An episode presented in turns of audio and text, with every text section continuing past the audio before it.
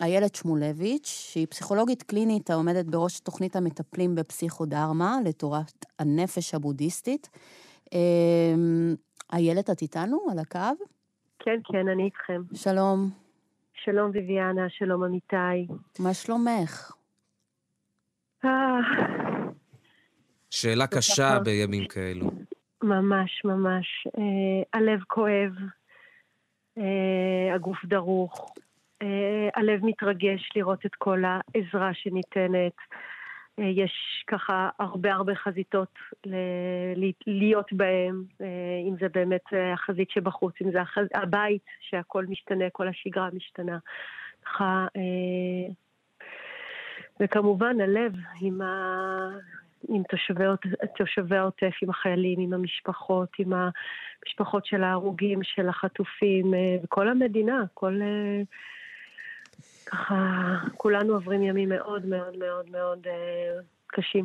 הילד, אנחנו יום, ביום הרביעי כבר Mhm. ל- ל- לאירוע הנורא הזה. אנחנו מבינים בכלל מה קרה לנו? מה קורה איתנו בימים האלו? החוויה שלי היא שעדיין לא. שהאירוע הוא בכזה קנה מידה אה, שזה בלתי נתפס.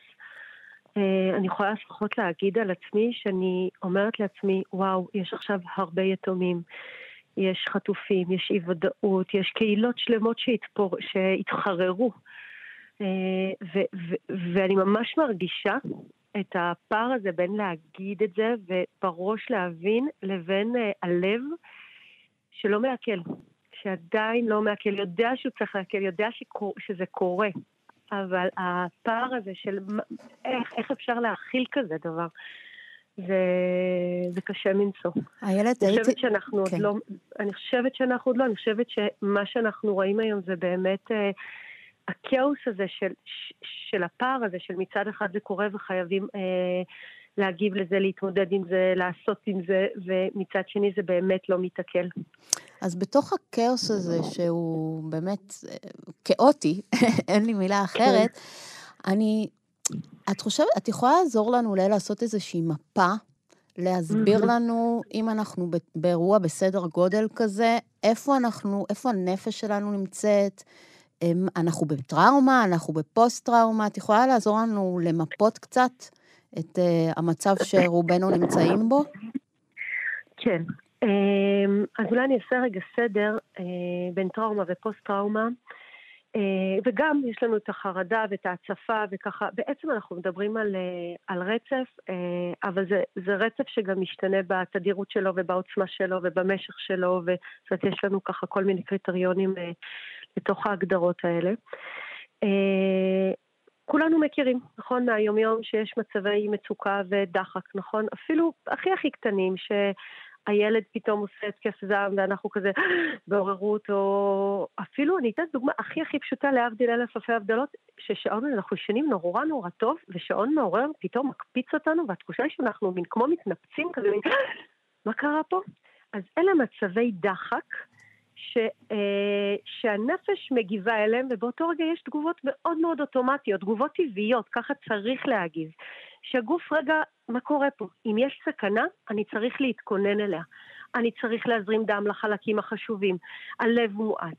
יש, יש ממש, הגוף מתארגן, אוקיי? Okay? אבל זה בדרך כלל תגובות זמניות, שוכחות מאוד מהר, בסדר, שעון מעורר זה בדיוק אה, אחרי שנייה אנחנו מתאפסים, אנחנו פה, אנחנו צריכים לקום. וככל שהעוצמה גדלה, אז ככה אנחנו נכנסים יותר ויותר לאזורי הטראומה.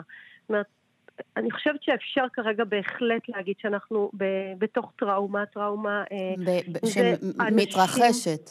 מתרח- מתרחשת ו-ongoing, היא גם לא נפסקת אחד, עוד רגע אני אגיד.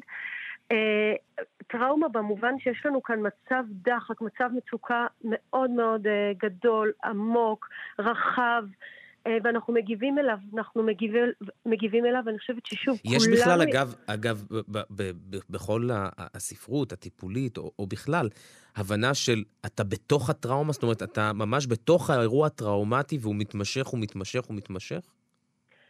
אז בדרך כלל אירועים טראומטיים אנחנו נגיד, נגיד ושוב, חשוב גם מאוד מאוד להגיד, ש, להגיד שזה נורא נורא משתנה. הרבה פעמים אנחנו נגיד על אירוע שהוא אירוע טראומטי, והאדם בתוך האירוע הזה חווה בכלל משהו אחר, או טריגר אחר מפעיל אותו.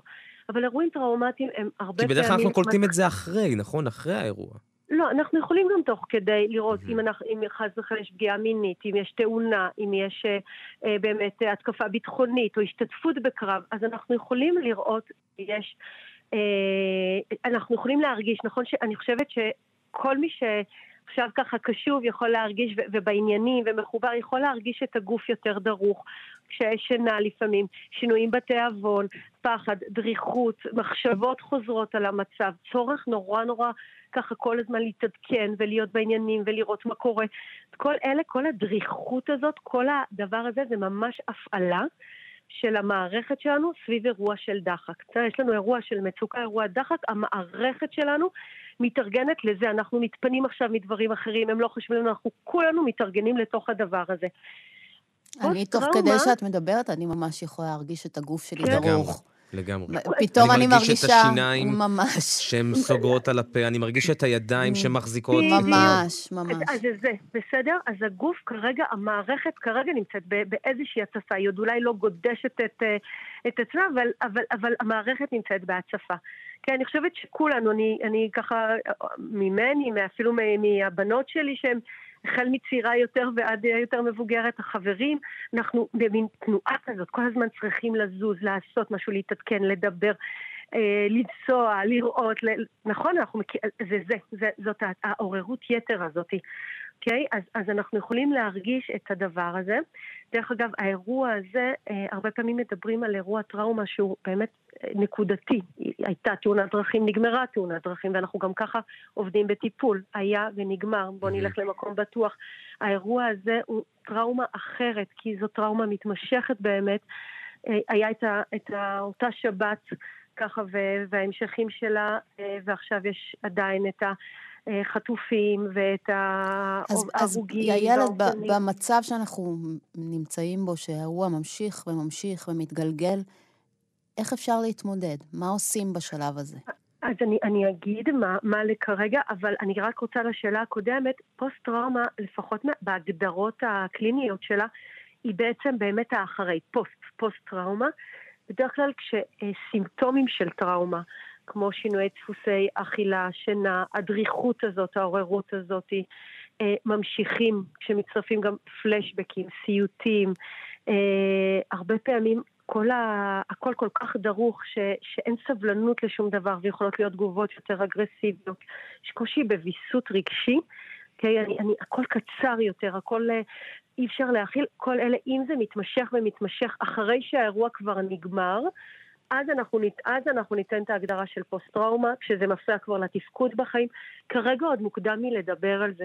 ושוב, כאמור, אנחנו כרגע באירוע טראומה מתמשך. אנחנו צריכים בכלל ללמוד אותו, להבין אותו. אה, זה, זה לא עונה להגדרות הרגילות כמו שאנחנו אה, עד כה הכרנו אותן בעולם הטיפול. זה אירוע אה, מתמשך, אבל הוא גם... אני לא יודעת אם זה אירוע מתמשך כמו אולי הרבה טראומות. עוד טראומה, עוד טראומה. עוד... נכון. אני חושבת על מי שעבר את יום שבת, mm-hmm. ויכול להיות שהיום הוא בפוסט-טראומה ביחס למה שקרה לו. כן, אז אנחנו בסיפ... עדיין לא נגיד, אנחנו עדיין לא נגיד פוסט-טראומה, אנחנו נגיד בטראומה. זה רק הגדרה קלינית, בסדר? Mm-hmm. זה, זה לא אפילו מאוד משנה. מה שחשוב לנו זה, זה איך הוא באמת, אה, כמה הוא מוצף, כמה הוא מנותק.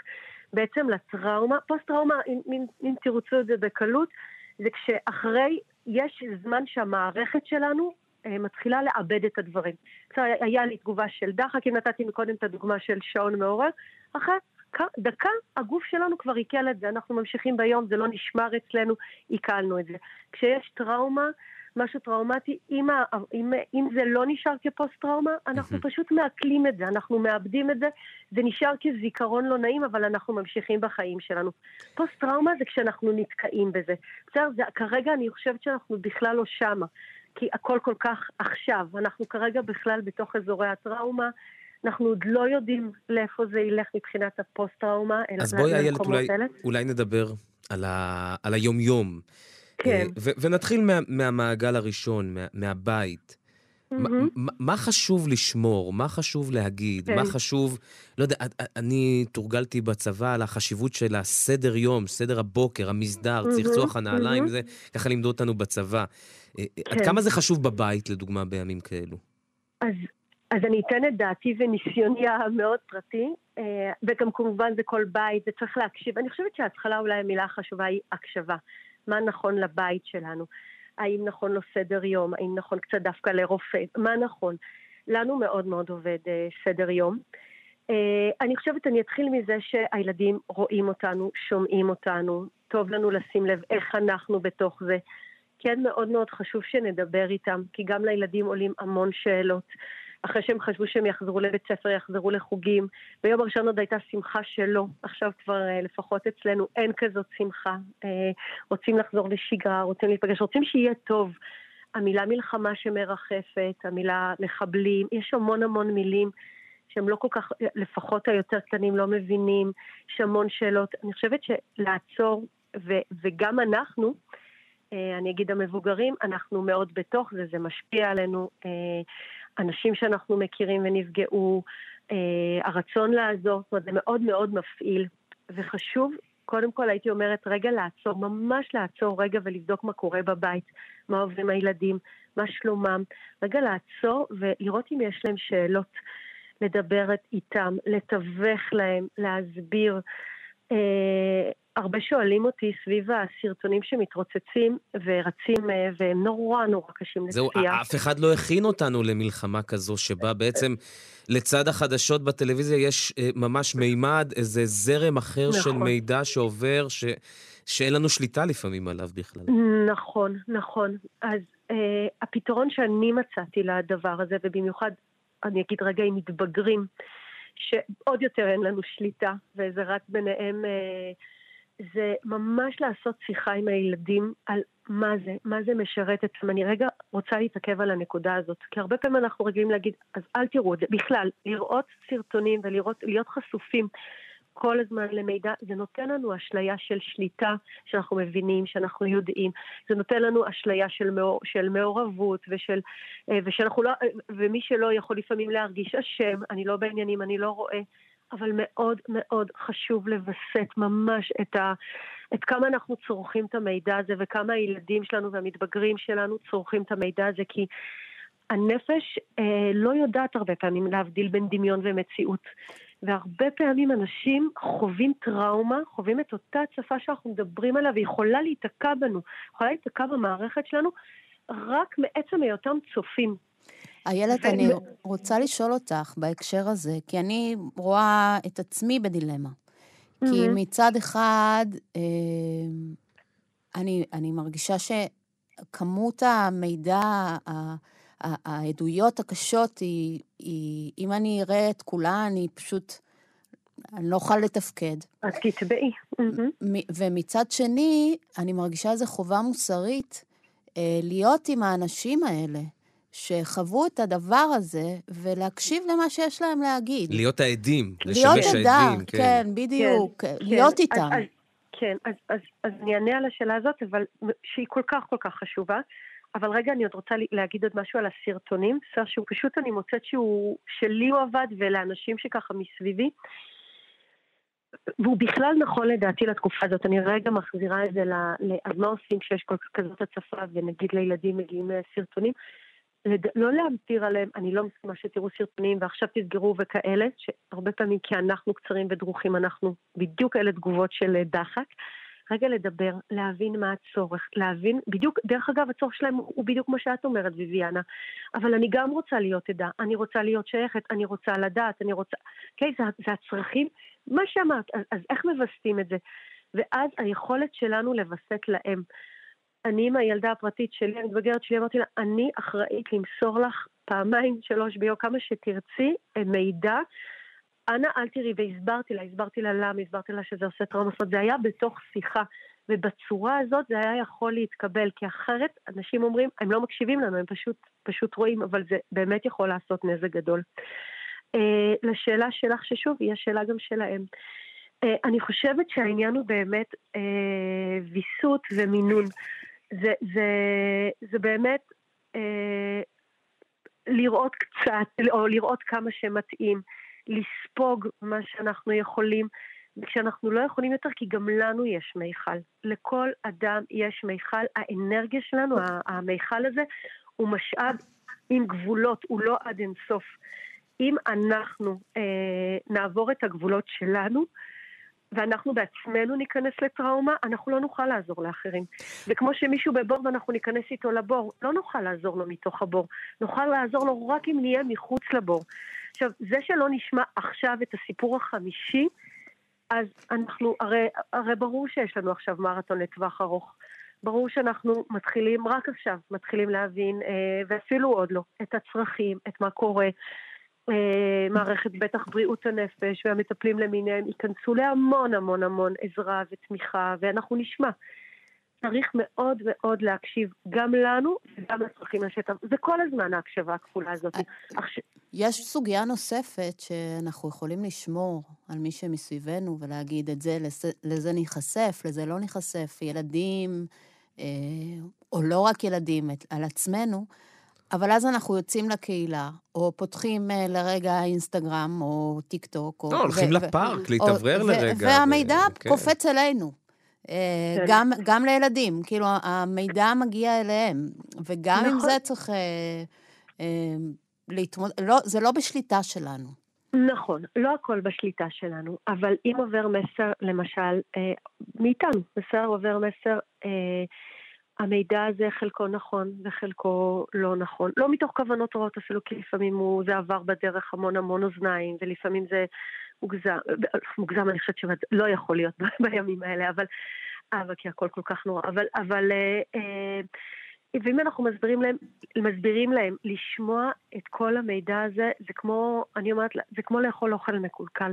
זה מרעיל אותנו, ואז זה לא מאפשר לנו לא לתפקד, לא לישון, ואז גם לא להיות לעזר, להקשיב באמת כשצריך. אז אני אפילו מבקשת את העזרה שלהם, בטח אם זה ילדים שהם קצת יותר גדולים, בעצמם לסנן, בעצמם, אני מלמדת אותם, זה קישור נורא חשוב לחיים. מטאפורה, האמת שזו מטאפורה נהדרת. זה כמו לאכול אוכל מקולקל, זה באמת, אה, זה כן. מרגיש תחושה של סובה בהתחלה, אבל אחר כך אנחנו, הגוף דוחה את זה.